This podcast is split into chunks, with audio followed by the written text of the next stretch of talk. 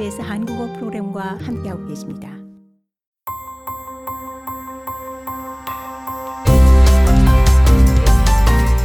SBS 라디오의 정착 가이드, 호주에서의 삶에 대한 정보, 이슈, 그리고 이야기.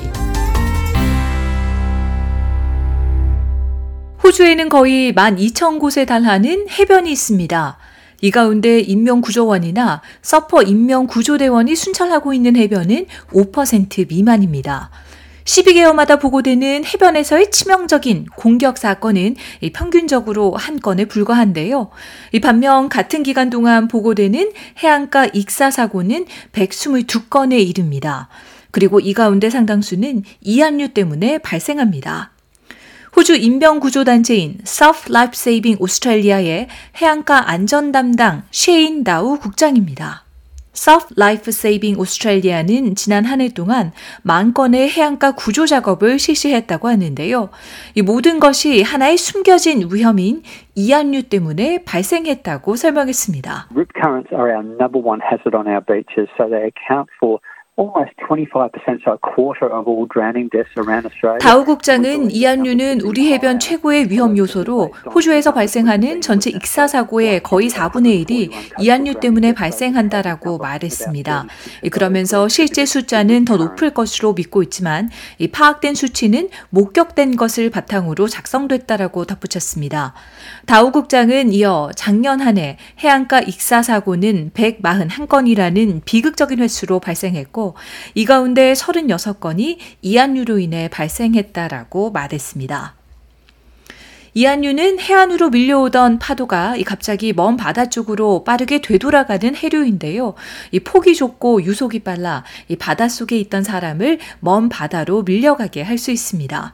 이 문제는 이안류를 발견하는 것이 어렵다는 것이라고 다우 국장은 설명합니다. We know that two out of three people who say they can spot a rip current actually get it wrong. 다우 국장은 이안류를 발견했다고 말하는 3명 중 2명은 사실 잘못 알고 있다고 말할 수 있다라며 이 파도가 오는 것을 볼 때 파도가 없는 곳을 보면 그곳이 가장 안전한 곳이라고 생각할 수도 있지만 어쩌면 그곳의 파도는 반대쪽으로 움직이고 있어 파도가 없는 것일 수도 있다라고 말했습니다.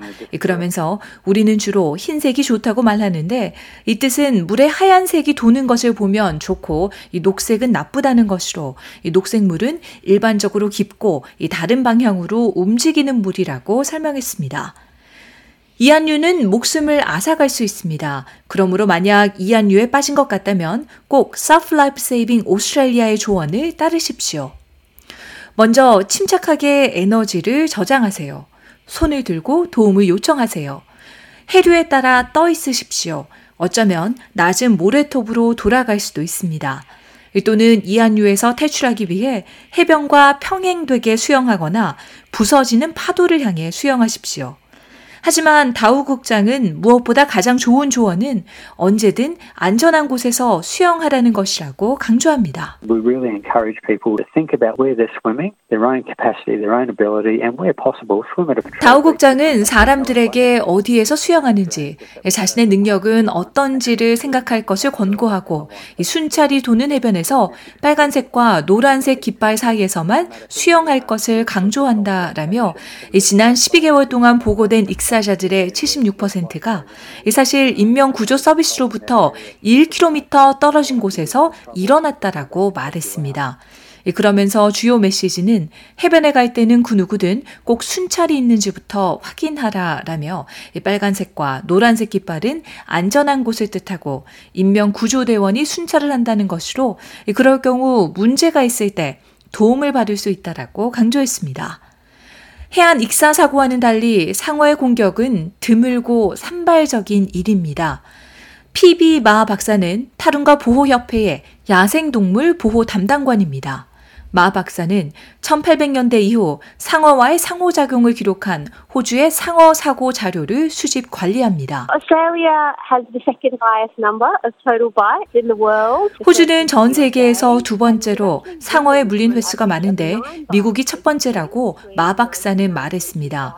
그는 1990년에서 2000년 사이 호주에서는 1년에 평균 9번 정도 상어에 물리는 사고가 발생한 것으로 기록됐지만 2010년에서 2020년 사이에는 22번으로 증가했다라며 다행히 이 가운데 사망으로 이어지는 것은 평균 한 건에 불과했다라고 설명했습니다. 비록 상어에 물리는 횟수가 증가한 것은 어쩌면 소셜미디어의 발전이 기여한 것일 수도 있는데 이 상어에 물리는 횟수가 늘었다기보다는 우리가 상어의 공격을 더 잘 파악하게 됐을 수도 있다라고 말했습니다. 상어는 특별히 인간으로부터 식욕을 느끼지는 않습니다. 더 확실하게 상어는 해변에서 일부러 인간을 찾지는 않습니다. I don't think they have the cognitive ability to discriminate between different mammals. 마 박사는 상어가 다른 포유류를 분간할 만한 능력이 있다고 생각하지 않는다라며 이 상어는 기회주의성 포식자일 뿐이라고 말했습니다. 그러면서 주로 상어가 사람을 물면 주로 한 번만 물고 빠르게 돌아서는 경우를 봤다라며 잘못된 시간에 잘못된 장소에 있는 것으로 상어의 입장에서는 인간이든 바다 표범이든 거북이든 관계가 없다라고 설명했습니다. 실제로 인간에게 위험이 되는 상어종은 거의 없다고 뉴사우스웨주주 1차 산업부의 말셀 그린 상어 프로그램 국장은 강조합니다. There's nearly 400 species of sharks, and of those few hundred species, there's really only three species of concern to us in New South Wales. 그린 국장은 세상에는 약 400종의 상어가 있고 이 가운데 뉴사우스웨일스주에서 우려하고 있는 종은 딱 3종뿐이라며 백상어, tiger shark라고 불리는 뱀상어, 황소상어인데 서호주주에서는 백상어가 있지만 뱀상어는 많이 없고 퀸즐랜드주에서는 이 세 종이 다 있지만 그 밖에도 10에서 10에서 12종 사이에 목표 리스트가 있다라고 설명했습니다. 도발을 할 경우 사람을 무는 종도 있습니다. 해저에 누워있는 carpet shark 또는 wobbegong 같은 상어를 실수로 밟는다면 말입니다. 하지만 이 상어들은 비교적 무해하다고 하는데요. 특히 앞서 언급한 세종 위험 상어들은 예측하기가 어렵고 극단적일 경우 사망하는 경우가 발생할 수도 있기 때문이라고 그린 국장은 설명했습니다.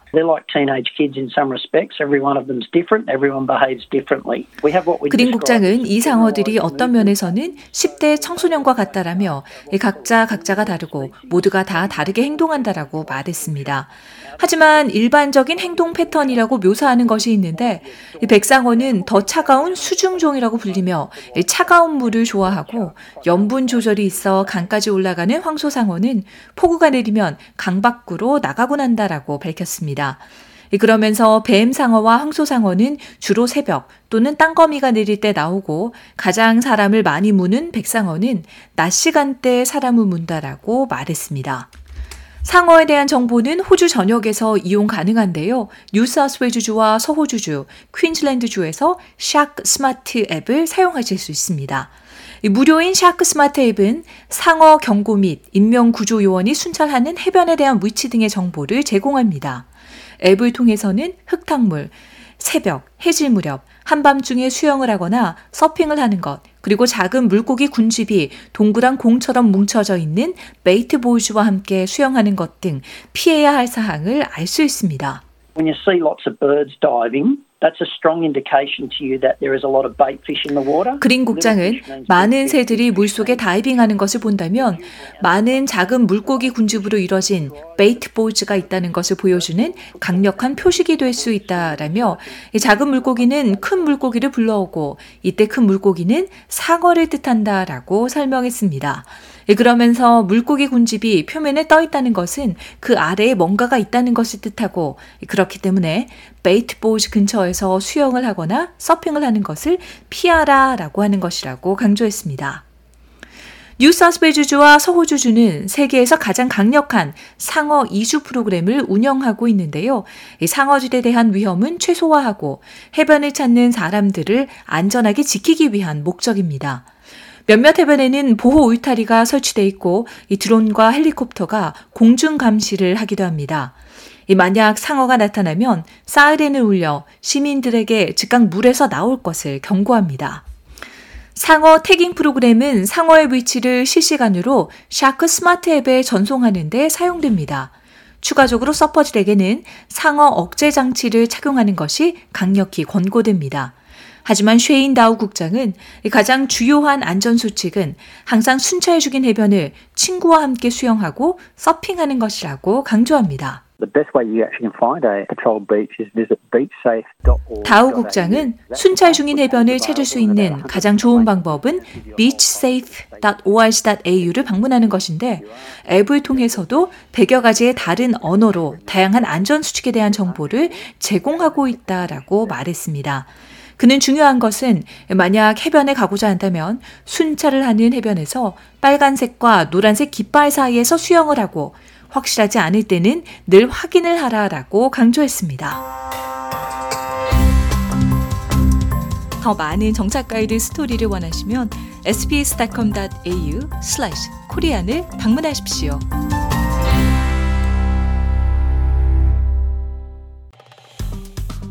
좋아요, 공유, 댓글, SBS 한국어 프로그램의 페이스북을 팔로우해 주세요.